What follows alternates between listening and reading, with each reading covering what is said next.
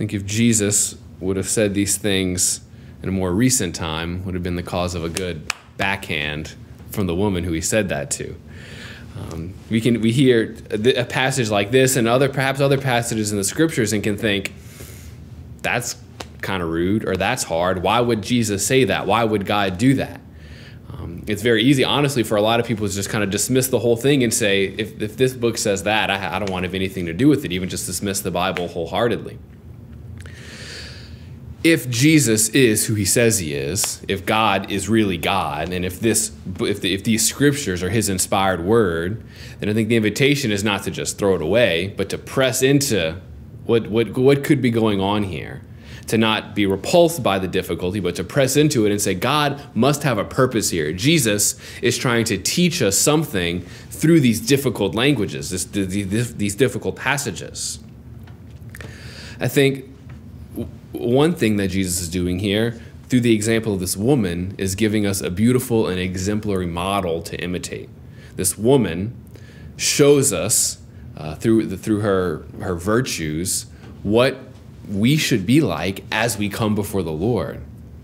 And highlight, I think there's three things in particular that this woman um, imitates in this in this gospel that we can we can imitate in, in our own life in the way of our prayer and the way that we come to the Lord. The first is her faith. This Canaanite woman has a woman, is a woman of incredible faith. She comes to the Lord not asking, Lord, like, can you do this? Lord, if you're able to do this. She says, Lord, son of David, have pity on me. My daughter is tormented by a demon. She knows that Jesus is not just this great miracle worker. This Canaanite woman, she's not even a Jewish woman she recognizes Jesus as the son of David, as the Lord, and as someone who is undoubtedly able to cure her daughter, to cast this demon out from her daughter. She doesn't question or doubt whether Jesus can do this. She comes to him totally trusting God, I, I know you are God, and I know that you have the ability to do this.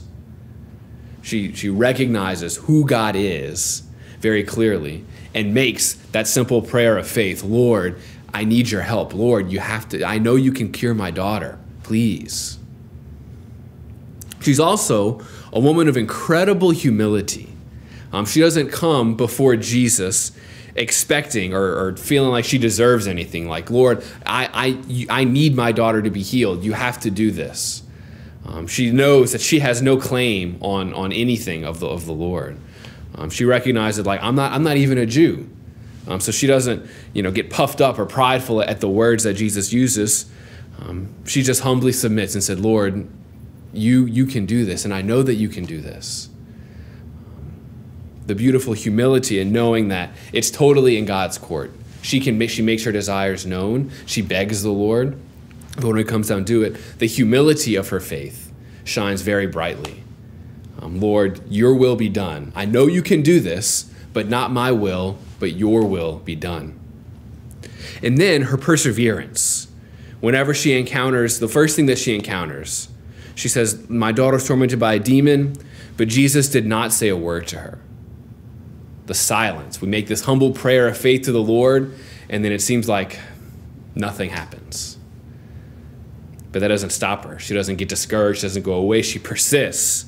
Um, even when the disciples try to say, send her away, she's, she's annoying us, essentially. She persists, she perseveres. Even when there's an apparent rejection, like that, that doesn't seem like she's going to answer the prayer, she continues, Lord, help me. Lord, even, even the dogs get the scraps from the table. The perseverance of that woman, I think, is heroic.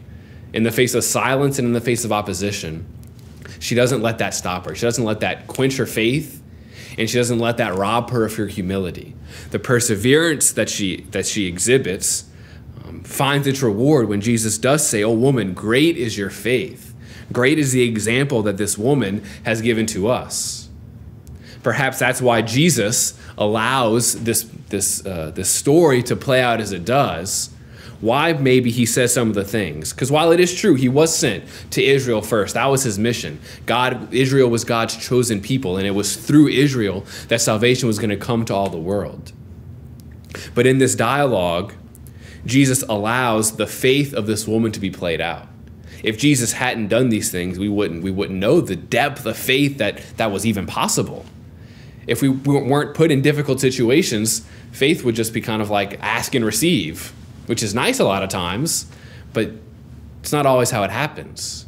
When we see the examples of these, these, these, these men and women who persevere through trial, through difficulty, through silence, that inspires us to do the same. How many times when we pray to God, God, I need your help in this way, does it seem like He doesn't answer? He's not there, He's not listening.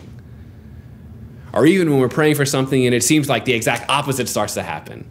It seems like God's not, He's not even, not only is He ignoring my prayer, but it seems to be like He's rejecting it by sending the exact opposite of what I need, right? Things get even more difficult.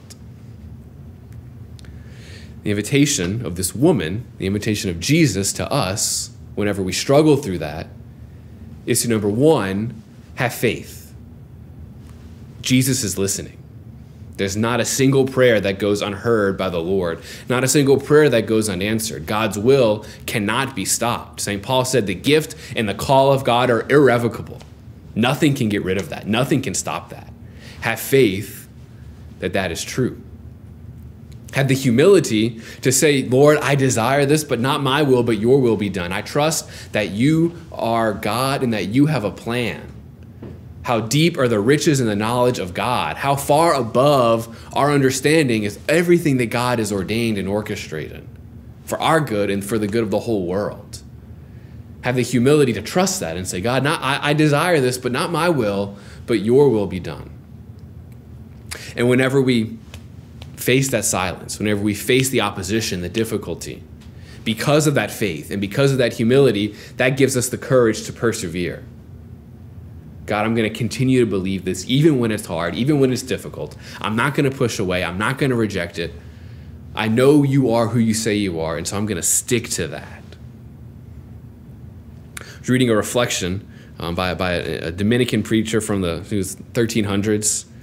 Um, and he says, speaking of this gospel, he says that happy and holy is the one who can strike so deep down into his heart to find the will of God which isn't a matter of words or pious use of the senses. It's not just kind of an action, but it's a true earnestness that produces this self renunciation that's deeper than anything else in us.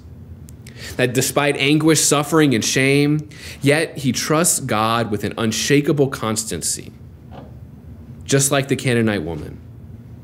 And the, the preacher says that the harder he treated her, the more confidently did she beg with his mercy. And it was for this reason alone that she got all that she asked from him. That when things get hard, the temptation is to eject. I'm, I can't do this. I'm done, Lord. I'm going to go seek my answer somewhere else. The invitation that we're presenting with today is to lean into that. The harder it gets, the more necessary is faith. The more necessary is humility. The more necessary is that perseverance. Jesus if we stay with him, if we stay committed to him, he will say, Oh man, oh woman, great is your faith. And because you've united yourself to me, because your will is my will, let it be done for you as you wish. Whatever's on our heart today, um, perhaps it's a struggle, a joy, a person who's who may be sick, a particular struggle, a particular relationship that's weighing on us, present that to the Lord. And even if it seems like nothing seems to be getting better, we're in a rut, and we're doubting, like, is this even worth it? It is. That perseverance, that humility will allow Jesus to say to us, Great is your faith.